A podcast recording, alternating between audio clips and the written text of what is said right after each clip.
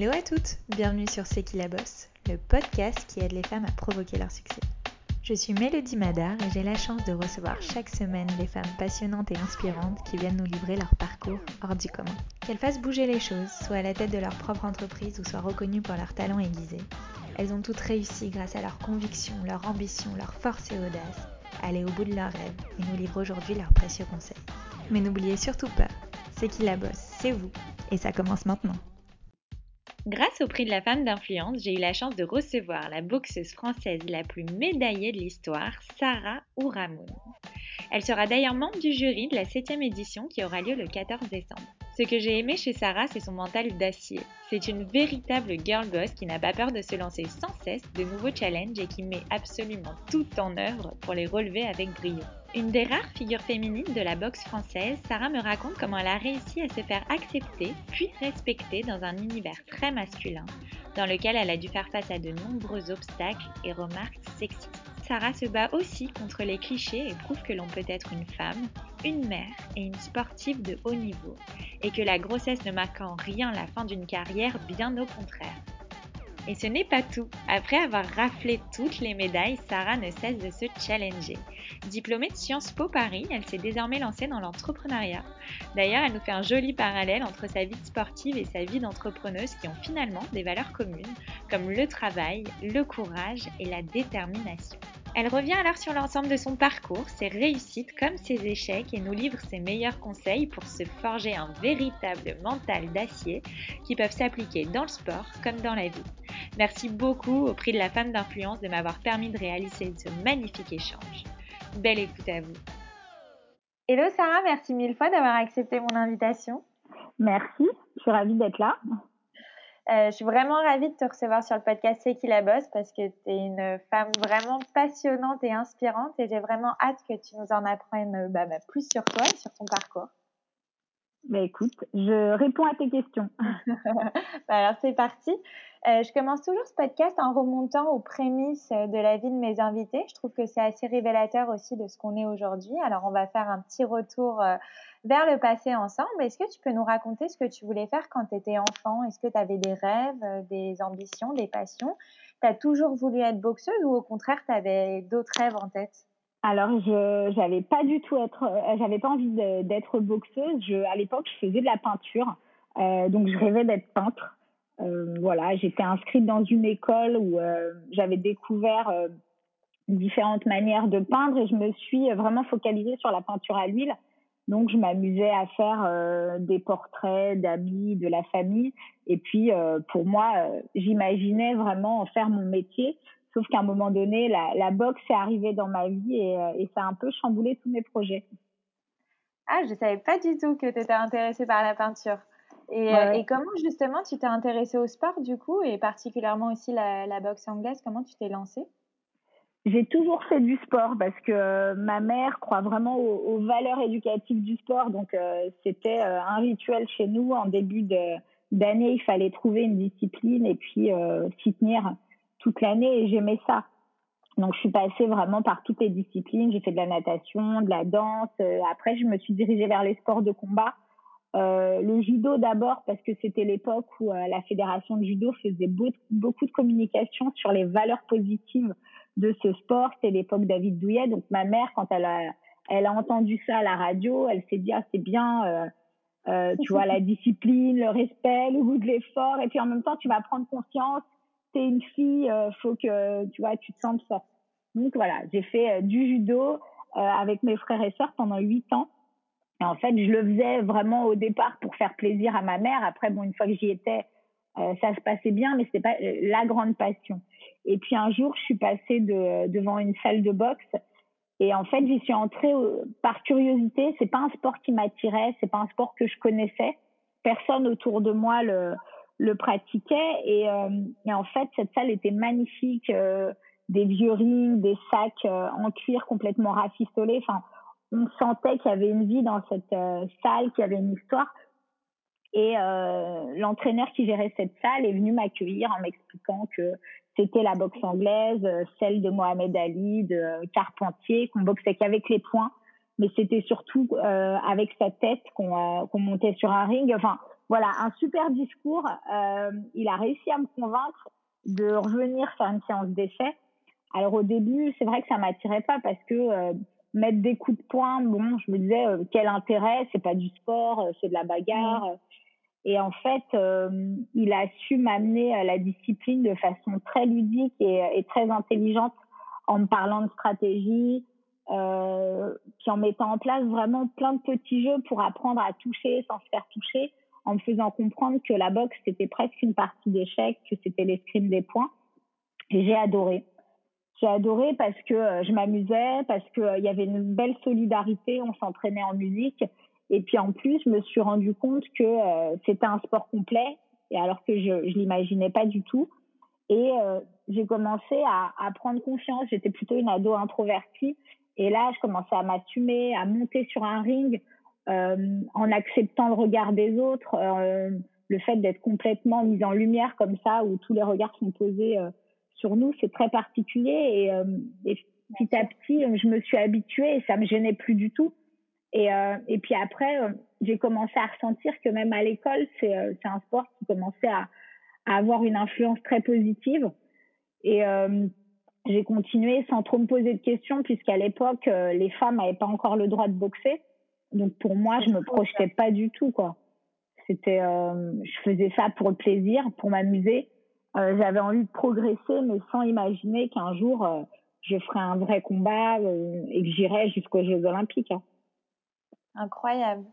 Incroyable. Et j'aimerais bien aussi m'attarder un peu rapidement sur ce que tu viens de dire, notamment sur ton éducation. je trouve ça assez bien et surprenant aussi. Euh, que, euh, que tes parents justement t'ont laissé aussi t'orienter vers un sport entre grosses guillemets plus masculin que féminin. C'est vrai que, euh, en tout cas moi à ma période quand on a été éduqué, c'était la danse, voilà, c'était les choses, c'était les sports assez très féminins. Et toi, tes parents t'ont plutôt poussé vers le judo, etc. C'était c'est super intéressant en vrai. C'est vrai que j'ai une mère qui est très engagée, très féministe et, et du coup elle nous a vraiment élevés filles garçons de la même manière euh, sur ça, il n'y avait pas de sujet. C'est-à-dire que tout le monde faisait euh, le ménage. Euh, voilà, elle, elle a beaucoup souffert pendant son enfance de, de la différence fille-garçon. et du coup, elle n'a pas voulu reproduire ça. Donc, c'est vrai que moi, j'ai toujours entendu de la bouche de ma mère, fais ce que tu as envie, assume-toi, tu as envie de faire de la boxe, tu fais de la boxe. Ma, ma sœur fait de la danse orientale. Et nous, dans, moi, dans, dans ma famille, c'était un peu mal vu. C'était, euh, voilà, elle, elle s'exhibe, etc. Et ma mère dit, non, t'as envie, tu, tu t'assumes, fais ce que t'as envie.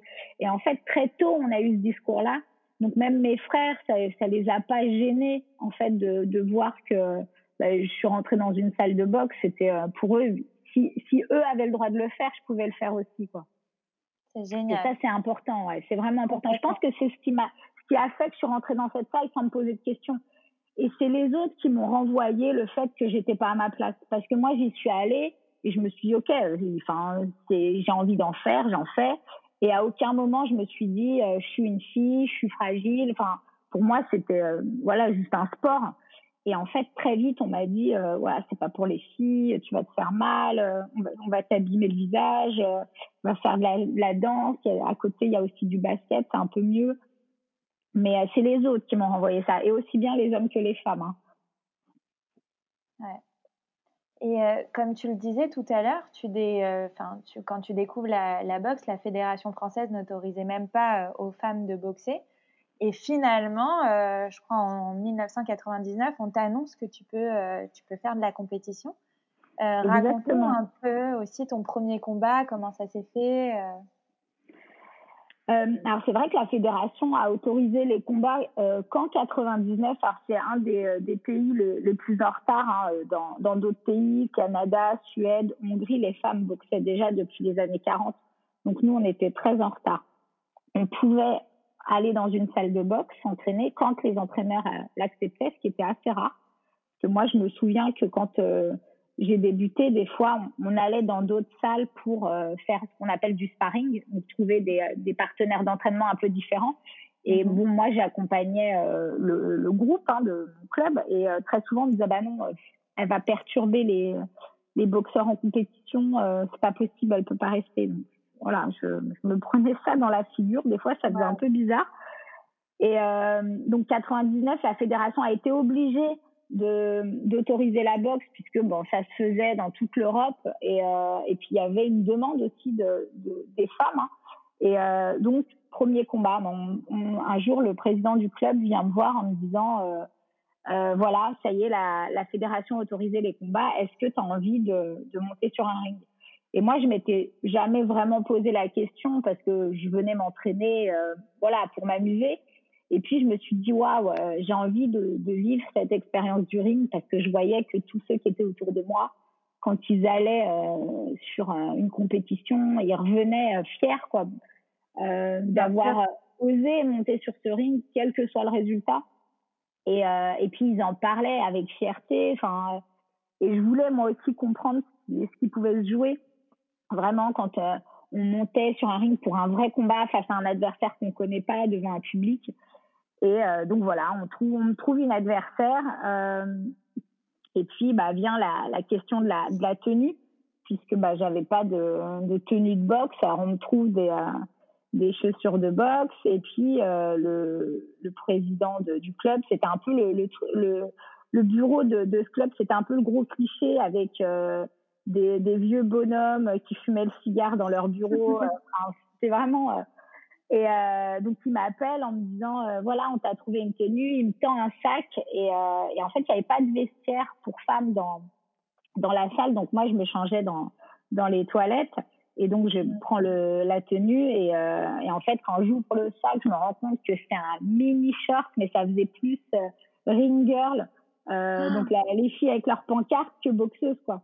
Donc ah, je me ouais. dis bon, ok, euh, donc je je le je le mets pas, je ressors puis euh, ils m'attendaient tous devant la porte puis en me disant bah alors euh, ça te va pas, tu l'as pas mise? Puis j'ai dit non non ça me va pas, je vais me débrouiller, j'en trouverai un de mon côté. Et puis après ils me tendent un plastron donc pour protéger la poitrine, donc un, un espèce de gros plastron en, en plastique dur et ouais. euh, sur le plastron, il y avait deux gros tétons comme ça qui pendaient. et je me disais non, c'est pas possible, je peux pas monter avec ça. Enfin, je, je serais jamais à l'aise, quoi. Et euh, donc je suis rentrée chez moi j'ai limé les tétons avec euh, une lime à ongles. Et puis après, j'ai réussi à me dégoter un, un, un short de boxe dans une brocante euh, et puis après, j'ai boxé avec un t-shirt normal. J'avais pas de débardeur euh, avec le, le, nom du club et tout. Mais bon, voilà, ça c'était pour la tenue. Et puis après, pour le, le combat, en fait, j'étais sur le programme d'une très grosse euh, soirée puisqu'il y avait un championnat du monde de boxe professionnelle. On était dans le 78 à Elancourt et la salle était pleine parce que voilà, super plateau. Et j'étais vraiment stressée. J'ai dû faire 50 aller-retour aux toilettes. Et puis à un moment donné, euh, il y a une personne qui rentre dans mon vestiaire et qui me dit euh, Allez, c'est à toi. Donc on y va, on arrive devant le, la porte qui donne sur euh, sur la, le, le, gymnase. Et puis là, il y avait un grand podium. Il fallait euh, défiler pour arriver jusqu'au ring avec des spots et tout. Et euh, j'ai été assez impressionnée parce que bon, je connaissais pas tout euh, tout cet univers. Et j'ai commencé à monter sur ce podium et là, euh, waouh, les les gens qui sifflaient, euh, les retournes dans ta cuisine, enfin, c'était nouveau pour nous les filles qui montions sur un ring, mais pour le public, c'était complètement inattendu. C'est-à-dire que quand il y avait des femmes, c'était pour euh, tourner sur le ring en maillot de bain avec des pancartes et il y avait très peu de salles de femmes dans la, la salle, dans le public et quand elles étaient là, c'était très souvent des, des compagnes. Euh, il n'y avait pas de, de de ouais. Voilà, donc euh, ça, c'était, ouais, les, les, les, premières secondes ont été un peu violentes. Et puis mon entraîneur m'a dit, euh, tu veux que je te mette ta serviette sur la tête, euh, comme ça tu vois pas, t'entends pas. Puis je lui dis non non, j'ai envie de, de, de comprendre, de voir. Je voulais vivre le truc à fond. Et donc je suis allée jusqu'au au bout du podium j'ai grimpé sur le ring et ça continuait à hurler, à siffler. Et euh, voilà, on nous a présenté. Euh, le speaker a expliqué que c'était euh, un premier combat de, de, de, boxe pour des femmes. Euh, moi, j'avais pris la, la, toute première licence euh, féminine. Et donc ouais. voilà, c'était nouveau pour tout le monde, même pour les arbitres. Pour, on sentait bien que l'arbitre euh, central était un peu désemparé, il savait pas trop comment nous parler. Et euh, bon, après, il a commencé à dérouler son discours, euh, pas de coups bas, soyez respectueuse, etc. Et puis, euh, il commence à nous demander de retourner dans, nos coins pour euh, faire retentir le, le, gong. Et là, waouh, j'étais complètement figée au début parce que on sait pas trop ce qui va se passer. Je voyais bien dans les yeux de la fille qui était en face de moi qu'elle était tout autant perdue. Et en fait, quand le gong retentit, euh, bah, je suis toute seule. En fait, j'oublie tout ce public, j'oublie tout, euh, tout ce qu'il y a autour de moi, même l'arbitre, je le sens presque plus. Et puis, euh, c'est euh, les trois années là d'entraînement à la salle qui, euh, qui commencent à ressortir. C'est un peu le moment de vérité. et j'ai pris beaucoup de plaisir. En fait, je me, je me suis amusée. Et euh, au départ, j'étais partie sur euh, vivre cette expérience une fois pour comprendre. Et puis voilà. Et en fait, j'ai eu des sensations tellement fortes que j'ai voulu euh, recommencer. Et puis après, tout est allé très vite. Il y a eu l'équipe de France, il y a eu euh, les combats à l'international. Et mais tout ça n'était pas forcément euh, euh, organisé. C'est-à-dire que je vivais les choses au jour le jour avec des, des, opportunités qui se présentaient, des victoires, des défaites. Et et euh, voilà, je me suis épanouie comme ça. Puis j'ai senti quand même que j'étais à ma place, que je progressais. Et surtout que euh, j'avais une vraie âme de compétitrice. J'adorais ça.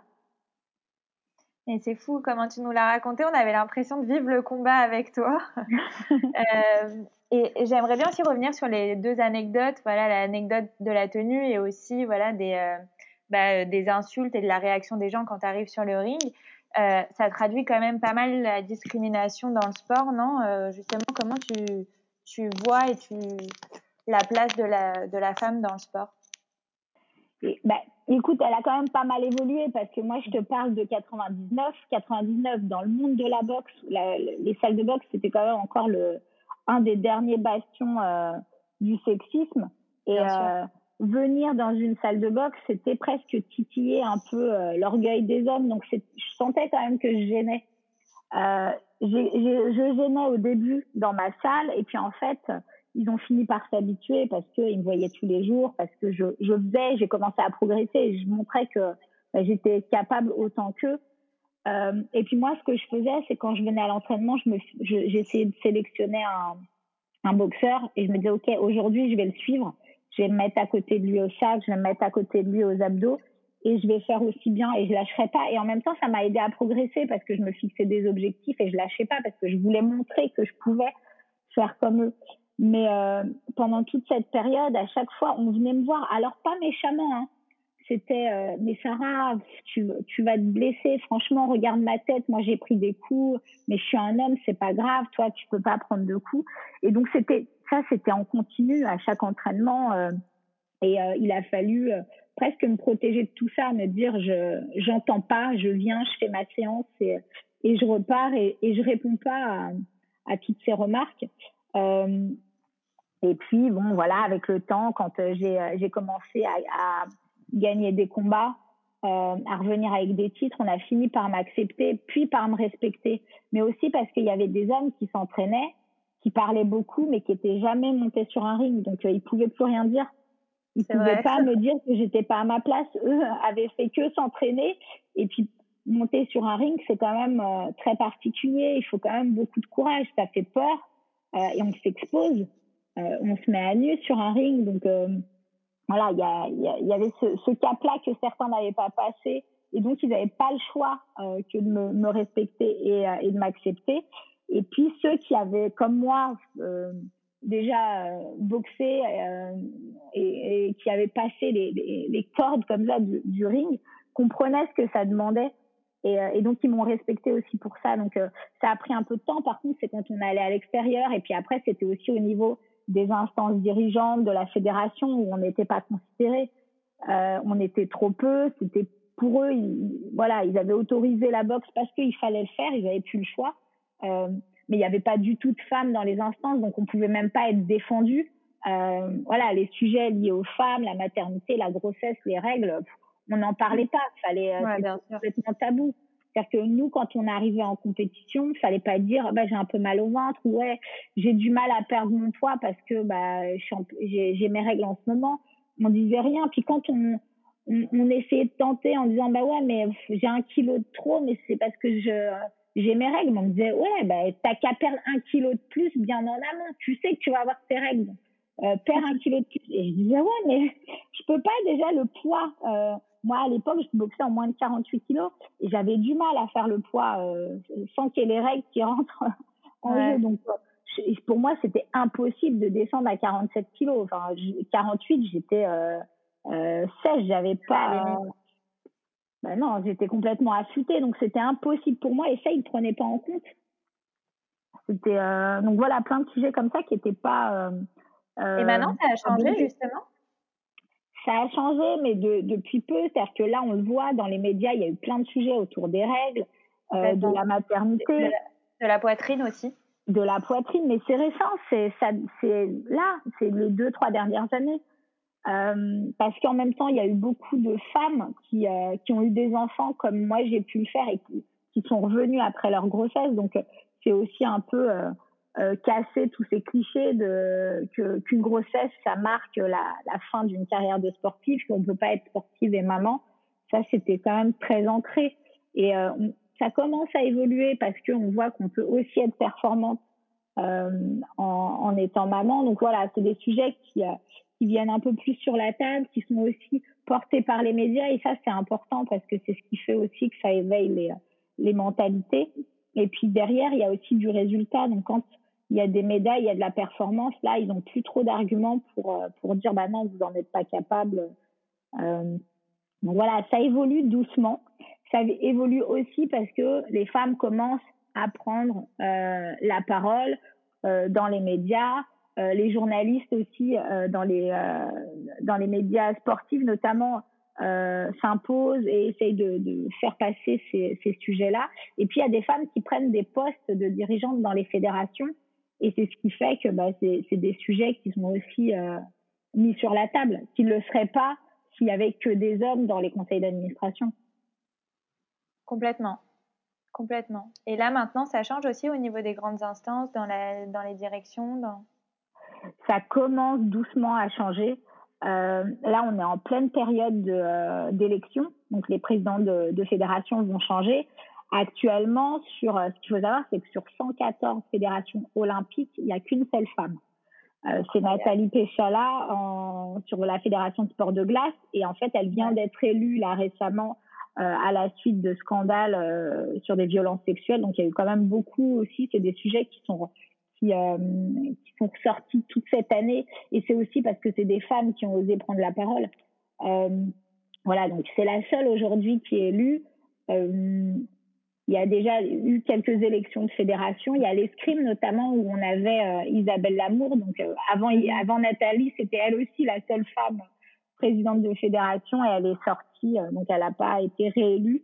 Euh, donc voilà, j'espère que sur les, les, prochaines élections, là, dans les prochains mois, donc il va y avoir toutes les élections jusqu'en mars et je croise les doigts pour qu'on ait euh, des femmes euh, à la tête des fédérations parce que c'est ce qui fera évoluer. Il faut une, une vraie euh, mixité, une diversité dans, dans les instances.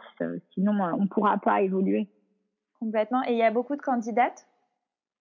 Il y en a quelques-unes. Alors, c'est très compliqué parce que euh, le c'est un système qui est, euh, qui est bien rodé, c'est très politique. Donc, il faut, euh, il faut se créer aussi un réseau politique. C'est-à-dire que c'est c'est des choses qui, dans, dans la tête des femmes, dans le monde du sport, euh, est pas encore bien ancrée. C'est-à-dire qu'il faut qu'elles euh, qu'elles arrivent à travailler en dehors des réunions. Il y a plein de lobbying à faire. Euh, mais ça, voilà, elle, elle commence à, à euh, prendre place. Donc euh, ça viendra. Je je sais pas. On, on pourrait espérer quatre cinq femmes euh, supplémentaires sur sur des, des des postes de présidente de fédération olympique. Ça serait bien. Ça serait bien. Ça serait une première une première avancée. Et puis après, je sais qu'il y a aussi d'autres femmes qui seront au moins dans les conseils d'administration.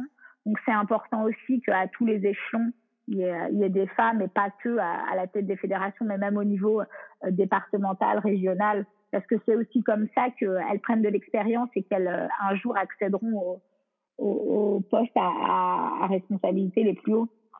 Bien sûr, bah, on croise les doigts. Mmh. Et j'aimerais bien aussi revenir un peu euh, sur l'ensemble de ta carrière. Bon, tu es j'ai envie de dire que tu ne cesses de rafler toutes les médailles. Tu es aujourd'hui la boxeuse française la plus médaillée de l'histoire, donc c'est quand même assez fou. tu as été vice-championne olympique au JO de Rio, dix fois championne de France et championne du monde en 2008. Enfin voilà, tu as un palmarès qui est assez époustouflant. Et pourtant, euh, à l'époque, euh, tu as décidé aussi de mettre la compétition un peu entre parenthèses, en pause, pendant à peu près quatre ans pour reprendre tes études. Euh, pourquoi? Pour deux raisons. La première, c'est que j'arrivais pas à concilier sport et études. J'avais un statut de sportif de haut niveau, mais qui voulait rien dire. C'est-à-dire que sur papier, on était censé euh, aménager mes horaires euh, à la fac, euh, au boulot, etc. Mais c'était dans la réalité, j'avais pas du tout d'aménagement. Et, et, pour moi, ça a été compliqué de concilier les deux parce que la, boxe restait une passion. C'était pas mon métier, puis j'avais pas envie d'en faire un métier. J'avais besoin aussi de, de me construire professionnellement à côté euh, pour trouver un équilibre. Et j'avais du mal à trouver cet équilibre parce que les entraînements me demandaient beaucoup de temps parce que je m'entraînais deux, deux fois par jour. Euh, je partais en stage, en camp d'entraînement, en compétition, et euh, tout ce temps-là, c'était du temps qui était euh, qui était pas euh, à profit de, mes études, et donc je mettais à mal un peu mon projet professionnel. Donc j'ai décidé de d'arrêter, et puis en même temps, dans le, sur la scène internationale, la boxe pour les femmes avait du mal à se développer. Le, les fédérations et notamment la fédération internationale mettaient pas beaucoup de moyens, donc on avait très peu de compétition. Euh, au niveau des, des pays, euh, on n'investissait pas non plus sur euh, sur les femmes, donc pour ben, détecter des, des futures boxeuses et faire en sorte que ça ça se développe et qu'on soit de plus en plus nombreuses.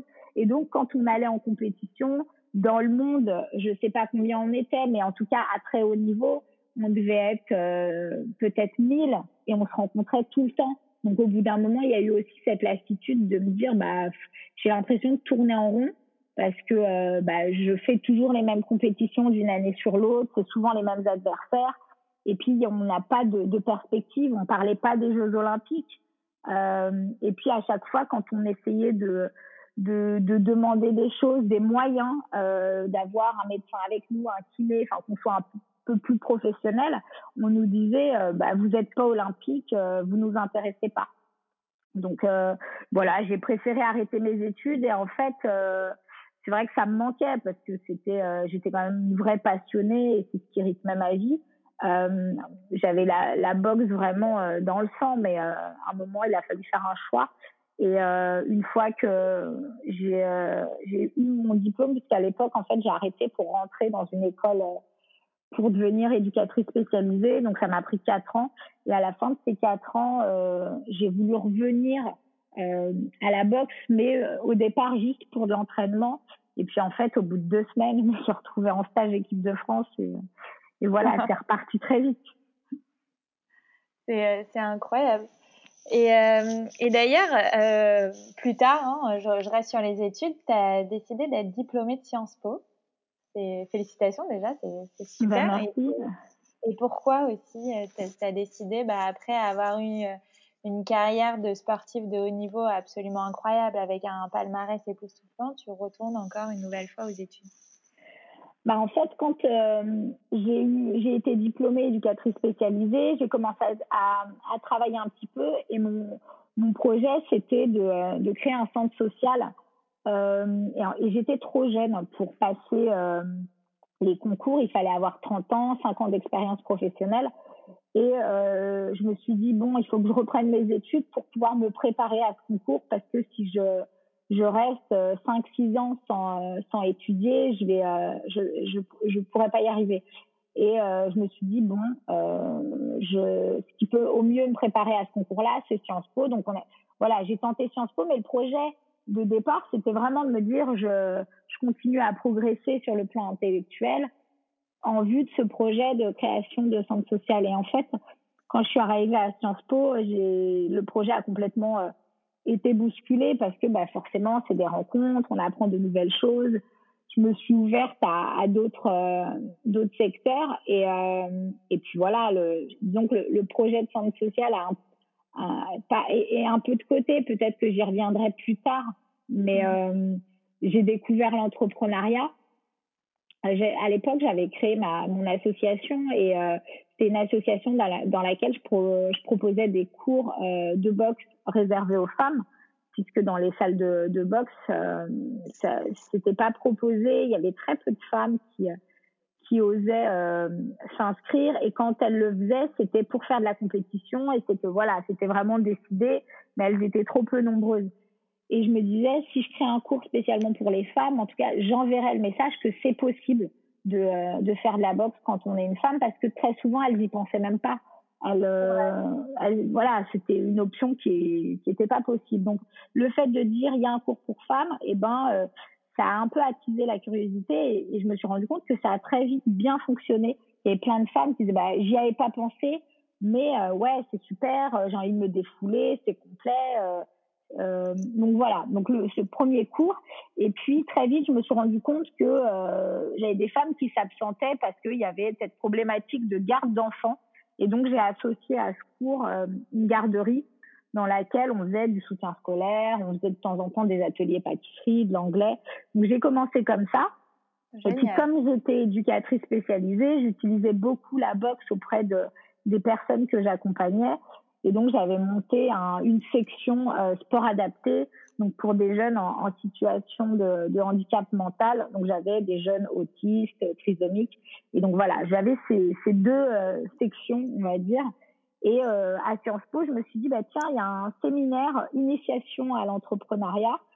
Je vais m'y inscrire puisque c'était une option. Il fallait choisir une option. Et je me suis dit, bah, ça va m'aider à développer mon association euh, la faire connaître, déployer un peu euh, mes cours et faire en sorte qu'il y ait davantage de femmes euh, dans le monde de la boxe. Et en, et en fait, dans ce séminaire, ça a été une révélation pour moi puisque plein d'entrepreneurs comme Michel et Augustin, comme Absa Toussi, enfin voilà, des, des, entrepreneurs avec des, des, quand même des super parcours venaient partager leur histoire et je me suis rendu compte que euh, bah, c'était qu'il me fallait. Ça, ça, il y, avait des, vraiment des, des, valeurs communes au sport de haut niveau. Et, euh, et je me suis un peu, enfin, j'ai mis un pied dans l'entrepreneuriat euh, en, en, débutant ce séminaire, quoi.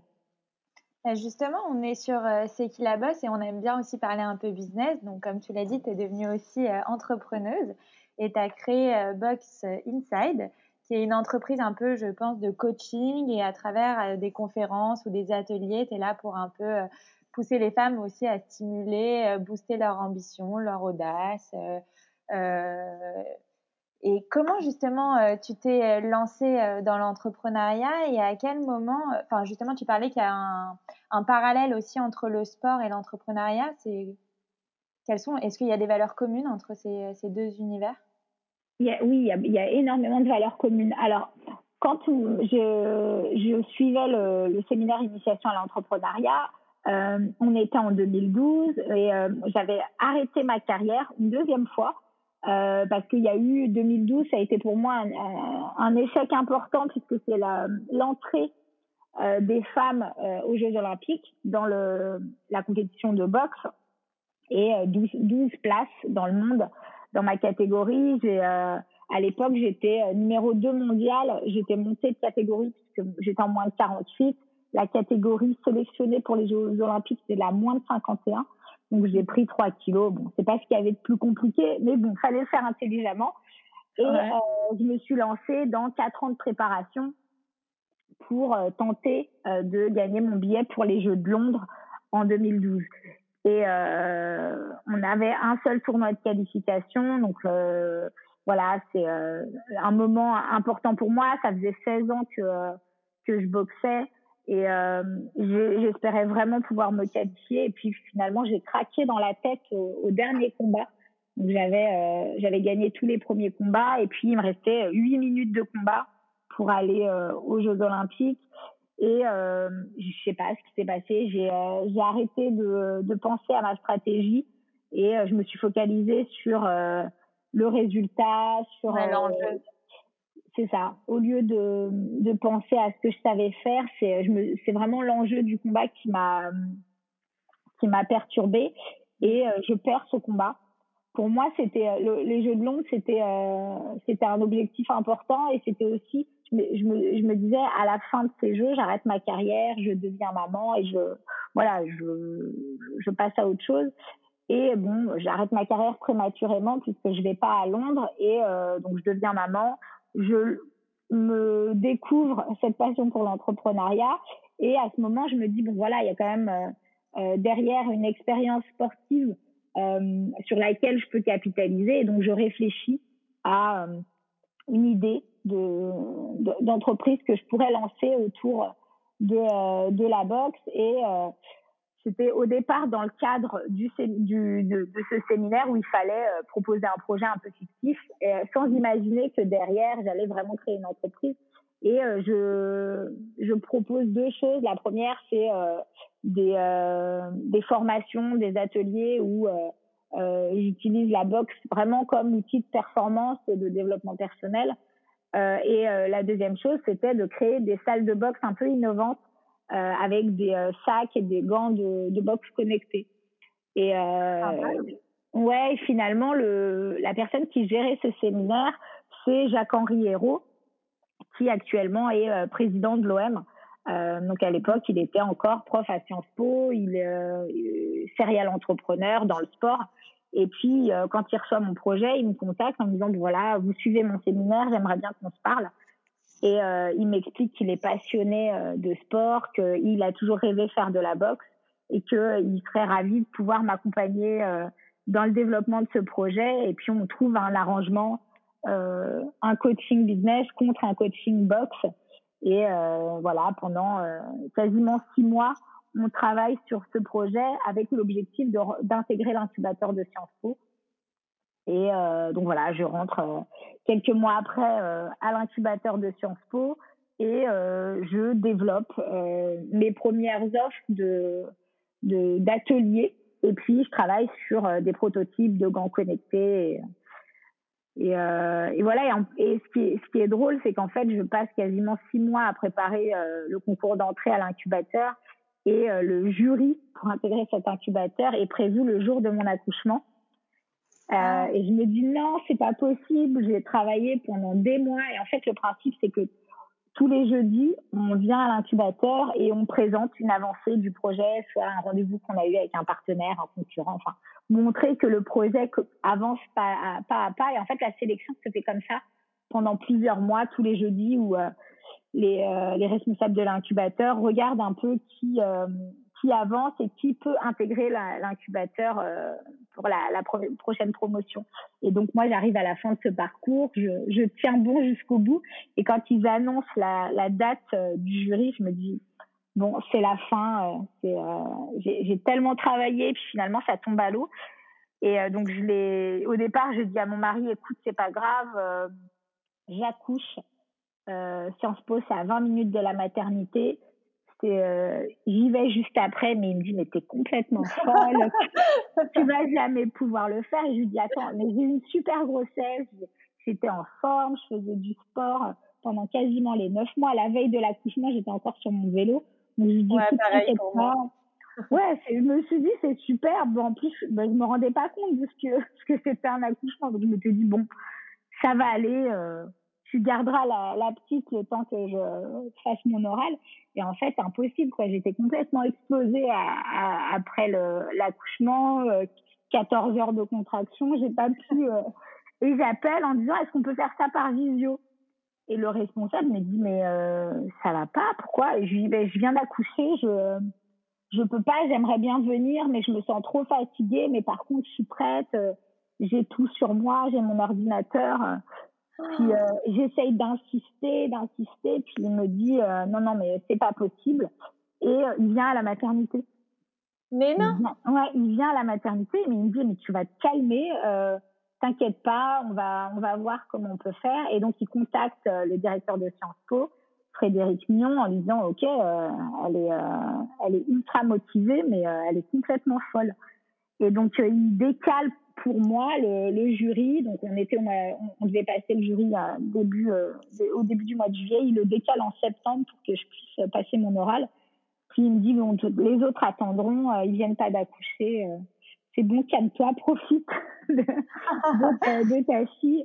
Et donc voilà, et puis après, en septembre, j'intègre l'incubateur, je, je développe des prototypes de gants euh, connectés, et puis je commence mes, mes premières conférences, les, les premiers ateliers en entreprise, vraiment où je, au départ, j'étais vraiment sur des pilotes où euh, je proposais des, euh, des, des, ateliers gratuitement en échange d'un retour et de discussion.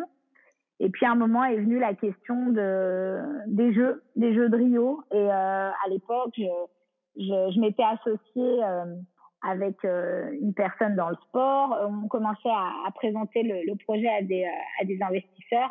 Et puis là, il a fallu faire un choix.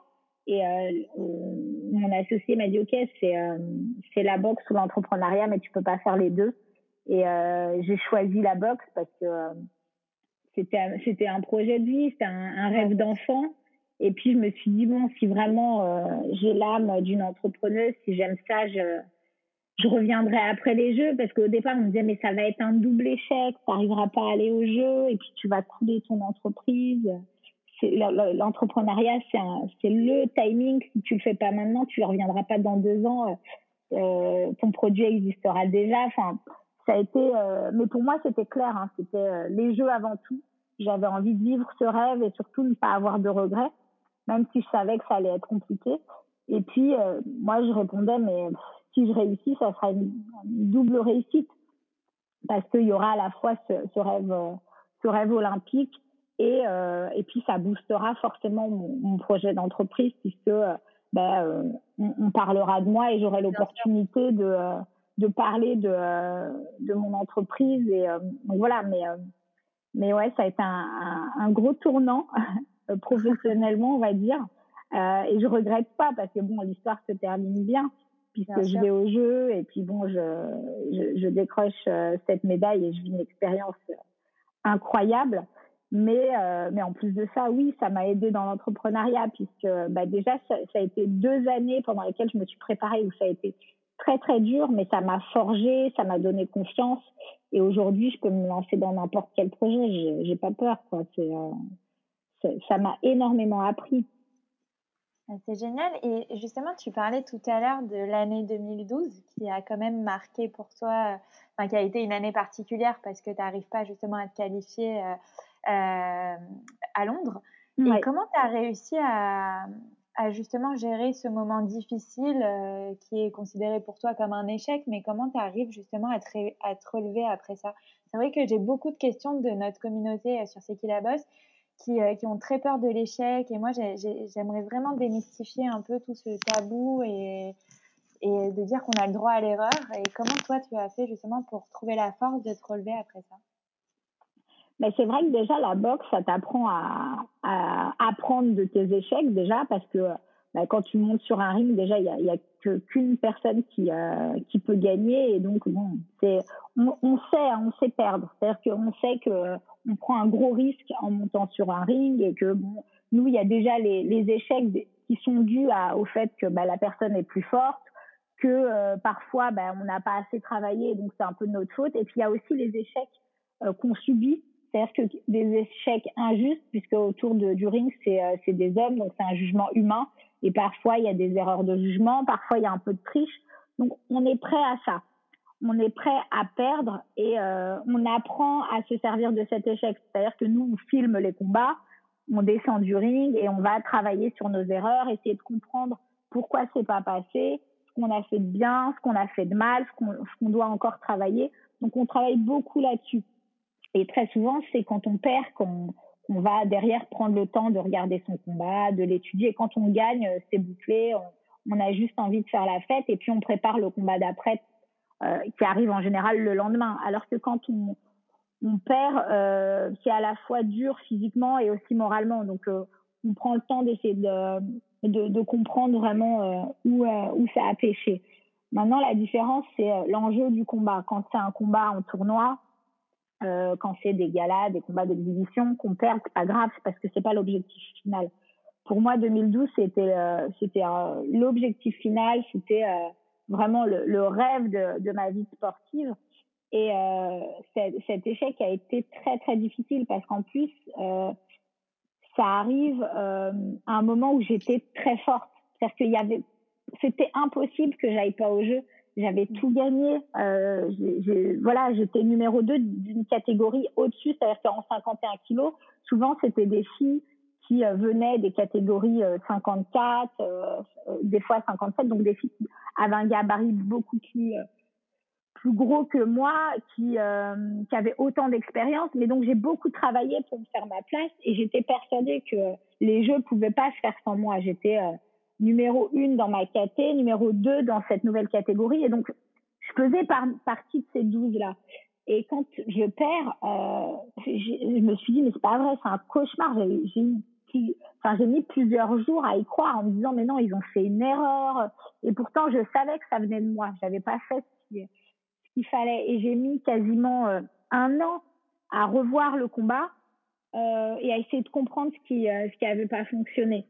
Que je me sentais prête physiquement, euh, je me sentais prête tactiquement. J'avais travaillé dans tous les pays du monde pour étudier toutes les méthodes et toutes les, les écoles de boxe pour être prête euh, à affronter toutes les difficultés, tous les, imprévus. Euh, et en plus, je pensais que mentalement, j'étais euh, costaud parce que j'étais une compétitrice, j'avais fait plein de championnats du monde. Je savais pour moi, je pensais gérer le stress, je pensais gérer les enjeux, les gros enjeux. Et finalement, non. Euh, et euh, je me suis rendu compte que ma faille, ça a été le mental. Et euh, j'ai j'ai surtout voulu me redonner une chance en me disant ok c'est un échec bon euh, je peux pas rester là-dessus. J'ai pas envie de d'avoir des regrets toute ma vie de finir sur un échec en plus. Et euh, je sais ce qui a pas fonctionné. Et j'étais persuadée que je pouvais euh, retenter en corrigeant l'erreur c'est-à-dire en travaillant vraiment sur le volet mental en me disant j'ai l'opportunité de, euh, de tenter à, à, à nouveau euh, ma chance. Il faut le faire, quel que soit le résultat. En tout cas, il faut euh, tout donner pour y arriver. Et s'il y a une chance sur un milliard d'y arriver, il faut il faut la tenter parce que le chemin forcément sera beau et au moins j'essayerai de, de réparer cette erreur. Et, euh, et voilà, j'y suis retournée avec beaucoup de peur, beaucoup de doutes, euh, mais en étant persuadée que j'y arriverais et surtout en me protégeant euh, de, de, du regard et, et euh, des, des, avis de tous ceux qui pouvaient m'entourer parce que euh, autant moi j'avais peur mais j'arrivais à le gérer, autant je sentais que face à moi j'avais beaucoup de gens qui n'y croyaient pas du tout, qui avaient peur que, euh, que j'échoue à nouveau et que j'arrive pas à me relever. Et c'est surtout ça, c'est de protéger de, de, de, de, cette influence un peu négative. Bien sûr qu'on a toutes et tous autour de nous. Euh, J'aimerais bien aussi euh, parler euh, rapidement de ta vie perso. Tu es une femme vraiment qui vit sa vie à mille à l'heure. Hein. On a un peu vu l'ampleur de ton parcours, mais voilà, tu es une femme, tu es sportive, tu es entrepreneuse, tu es une maman. Euh, tu es aussi très engagée dans pas mal de sujets autour du leadership féminin et, et de l'égalité des chances. Bref, en gros, tu es un peu sur tous les fronts. Et comment tu arrives à gérer tous ces aspects-là de ta vie? Alors déjà, j'ai la chance d'avoir un super mari qui m'a beaucoup accompagnée. Ça aide parce que euh, clairement, euh, le projet olympique, j'aurais pas pu le faire seul. Il a été présent pour notre fille. Euh, il m'a beaucoup accompagnée et puis il me comprenait parce que ça a été un compétiteur. Donc il, il m'a poussé à vivre mon rêve jusqu'au bout. Donc ça, c'était important de pouvoir partager déjà cette passion et faire que mon, mon projet, ça devienne aussi un projet familial, ça, c'était important pour, euh, pour pouvoir aller au bout. Parce que si j'avais dû euh, combattre contre lui, j'aurais pas pu réussir. Donc ça, c'est la première chose. Et puis, j'ai aussi essayé d'embarquer tout, toute ma famille, faire en sorte que bah, les choses se passent bien, qu'on me comprenne et qu'on me soutienne. Donc, convaincre convaincre l'entourage que que c'est bon pour moi, que c'est important, euh, et qu'il faut que, que, que j'y aille. Quoi. Il y a, et, et pour ça, ma famille l'a bien compris, même si je sais que certains avaient peur, euh, aussi bien euh, pour la boxe que après pour l'entrepreneuriat, en me disant que c'est quand même une grosse prise de risque. Euh, voilà, tu devrais plutôt trouver un boulot comme tout le monde. Mais on m'a beaucoup soutenu sur sur mes projets sportifs. Et puis après, c'est là au quotidien, c'est beaucoup d'organisation parce que j'ai plusieurs fonctions à la fois au comité olympique, j'ai mon entreprise, j'ai des engagements auprès de différentes instances en politique de la ville dans, dans le monde du sport. Et ouais, c'est beaucoup d'organisation. Et puis après, trier et faire des choix. Euh, j'ai pas envie d'être partout et tout le temps. Donc je vais vraiment euh, là où c'est important. Euh, et puis j'essaye de toujours garder une place importante pour mes enfants, pour ma famille. Euh, donc voilà, c'est, j'organise tout au millimètre. Et en fait, ça a été comme ça pendant toute ma carrière. C'est, euh, je, quand, quand, je boxais et quand je préparais des jeux, je, chaque semaine, je me faisais mes plannings euh, sous forme de camembert en me disant, OK, j'ai besoin de tant, d'heures d'entraînement, tant d'heures de repos, tant d'heures de soins. Et euh, je calculais tout. Et puis après, je me disais, bon, OK, là, il y a, il y a 30 heures, ça passe pas. Qu'est-ce qu'on retient? Euh... C'est une super astuce, hein, ça. Franchement, c'est vraiment ça. J'avais eu la chance de recevoir aussi euh, Ophélie Duvillard, qui est une influenceuse et qui me disait voilà, ta vie, c'est comme les doigts d'une main. Chaque aspect de ta vie, ça prend un doigt. Et puis à toi de savoir euh, là où tu as envie d'allouer ton temps. Et l'histoire du camembert, c'est hyper imagé. Et je trouve que c'est un exercice qu'on peut toutes faire, faire et appliquer pour, pour, pour organiser un peu sa vie. Parce que quand on est maman, quand on a une entreprise, quand on a aussi une activité sportive, quand on a des loisirs, bah, tout ça, ça prend du temps. Et puis il faut mmh. l'organiser sous cette forme, j'adore ce conseil. Je crois que je vais me l'appliquer à moi-même.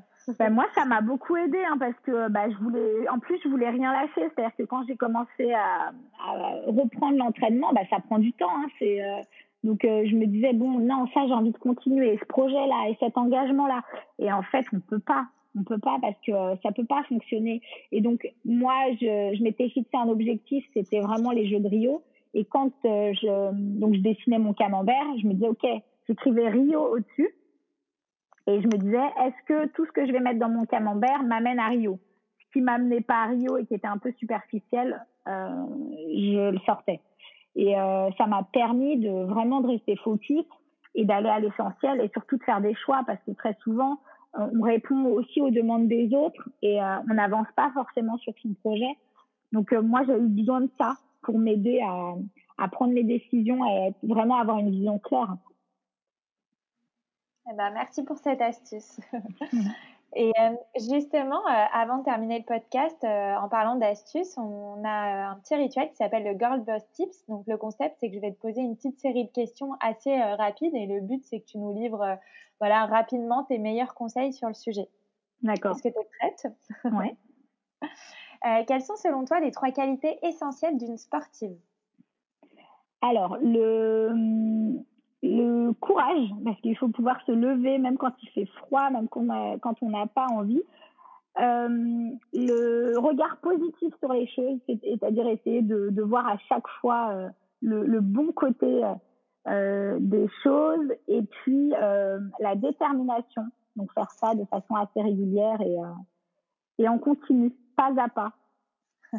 Génial. Et justement, comme tu as une autre aspect de ta vie, tu es aussi une entrepreneuse, quelles sont aussi les trois qualités essentielles selon toi d'une entrepreneuse? Euh, La détermination, euh, la capacité de convaincre euh, et puis le, une grosse capacité de travail. C'est vrai. Euh, est-ce que tu as une astuce à nous donner pour justement se rebooster après une perte de motivation? Se fixer de nouveaux objectifs. Euh, moi, c'est ce que j'essaye de faire. Je pense que le confinement a été euh, compliqué pour beaucoup. Et euh, moi, j'ai essayé de me lancer des nouveaux défis. Déjà pour me sentir utile, euh, pour apporter un peu de, de nouveauté, et puis pour me donner des objectifs chaque, matin. C'est-à-dire que pas laisser euh, les choses se faire euh, naturellement, mais me dire je me lève le matin, je sais ce que j'ai à faire et organiser un, un, un minimum euh, pour avoir une sorte d'ancrage et rythmer sa vie et, et retrouver quoi de l'énergie et l'envie d'avancer. Génial. Et que dirais-tu à ton toi plus jeune? Voilà, si tu devais t'adresser à, à Sarah euh, de, de 15 ans, qu'est-ce que tu lui dirais? Je lui dirais de euh, d'oser, de, de croire en elle, euh, de foncer et de toujours s'écouter. c'est-à-dire d'écouter ses envies et, et ses rêves. Et C'est qui la bosse? C'est le podcast qui aide les femmes aussi à provoquer leur succès. Alors j'aime bien euh, poser cette question. Euh, qu'est-ce que signifie pour toi le succès? Évidemment, il est propre à chacun. Donc si tu devais lui donner une définition, quelle serait-elle? Le succès pour moi aujourd'hui, c'est euh, déjà d'avoir peut-être une influence positive sur, sur les choses, sur les gens. c'est de s'amuser dans ce qu'on fait, vraiment de, de, prendre du plaisir et surtout ne, ne pas subir. Euh, ouais, je crois que pour, pour moi, en tout cas, cette notion de, de plaisir est importante. Plaisir dans ce qu'on fait, plaisir d'être avec son équipe, avec les autres. Euh, c'est, euh, ouais, je pense que pour moi, c'est primordial. Et ça c'est euh, une des clés du succès. Eh ben, génial. Eh ben, écoute, euh, voilà, Sarah, le temps file et le podcast touche à sa fin. Et j'ai l'habitude de le terminer toujours de la même manière. Euh, est-ce que tu as un dernier conseil que tu pourrais euh, donner à toutes celles qui t'écoutent aujourd'hui? Je ne sais pas si tu as une citation, un conseil, un mantra, voilà, quelque chose qui t'anime au quotidien et que tu aimerais nous partager pour nous donner voilà, une bonne dose d'inspiration et de boost. Euh, ce serait de prendre son rêve au sérieux. C'est-à-dire que quand on a un rêve, vraiment se donner les moyens d'aller jusqu'au bout et ouais, vraiment le, le considérer et le prendre au sérieux. Eh bien, génial. Merci mille fois, euh, Sarah, pour ton temps, de nous avoir euh, accordé euh, du temps. Et merci aussi à, Femmes d'influence de nous avoir donné accès à toi, parce que ça a été un super parcours. On a appris plein de choses. C'était très inspirant aussi. Et, j'espère que ça va faire autant de bien à toutes celles qui nous écoutent que, que ça m'en a fait à moi, en tout cas. Eh ben, écoute, merci beaucoup. Je suis ravie de cet échange. Voilà les filles, mon épisode avec Sarah est maintenant terminé. Quant à nous, on se retrouve très vite la semaine prochaine pour un nouvel épisode du podcast C'est qui la bosse?